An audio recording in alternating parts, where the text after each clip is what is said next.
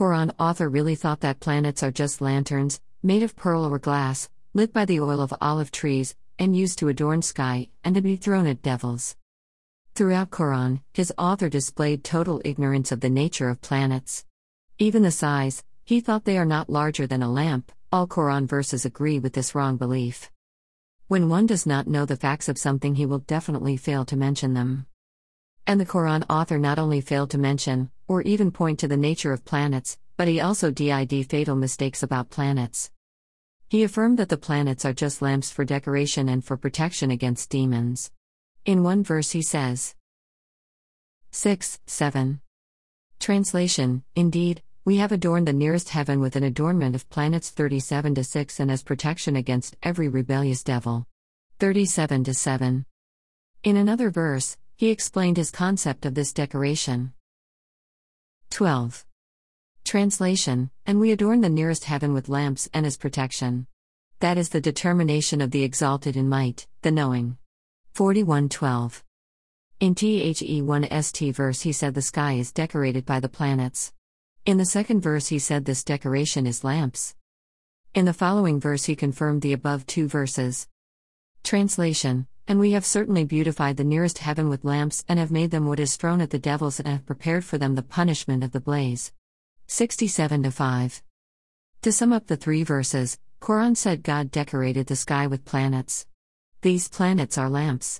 And they are used to throw the demons with them defending the sky. God will throw Satan with Mars or Jupiter. Quran author did not know the difference between a planet, a star and a meteor. He did not know that the stars are different from planets, and that meteors are also different. His explanation for meteors was insane, defending the sky and throwing demons. For Quran, planets are the same as meteors.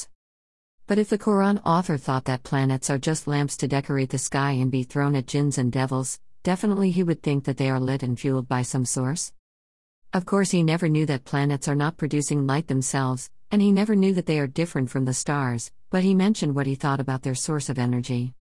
Translation: The example of Allah's light is like a niche within which is a lantern, the lantern is within glass, the glass is like a planet made of pearls, this planet is lit from the oil of a blessed olive tree. twenty-four thirty-five. Note, planet in Arabic is Kakab. Star is Najm. Meteor is Shihab. He likened a mishkat to a planet. This planet is lit by oil from a tree of olive. A planet lit by an olive oil? By a tree of olive? Quran author really, though the stars and planets, was unable to know the difference, are lamps that are lit by an olive oil. There is nothing in the Quran mentioning otherwise. All verses about planets conform to this mistaken belief. And because they are lamps, they can be classified according to Quran, pearly ones made of pearls, and glassy ones, made of glass. Islamic priesthood establishment camouflages this by a last-minute interpretation. We should understand one important thing: formal Arabic now is a second language in every Arab country, and is learned in schools and not at homes, just like English, French and other languages. The mother tongue, the native tongue, is what we call Darya, a colloquial language derived from formal Arabic, and it is different in every country.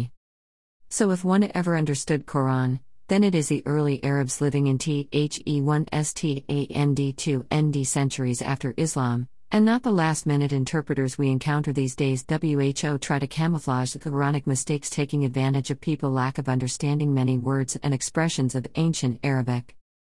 Follow my blog. Email address. Subscribe.